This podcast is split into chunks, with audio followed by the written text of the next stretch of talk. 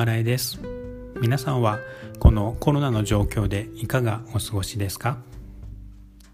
台湾は、え、6月で終わる予定でした、え、コロナの制限の、え、延長がまた2週間延びました、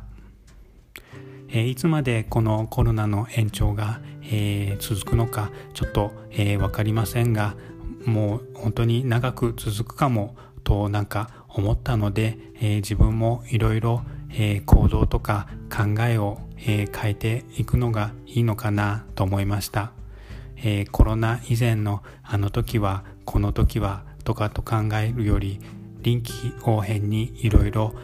その時その時で、えー、考えて行動していきたいと思いました。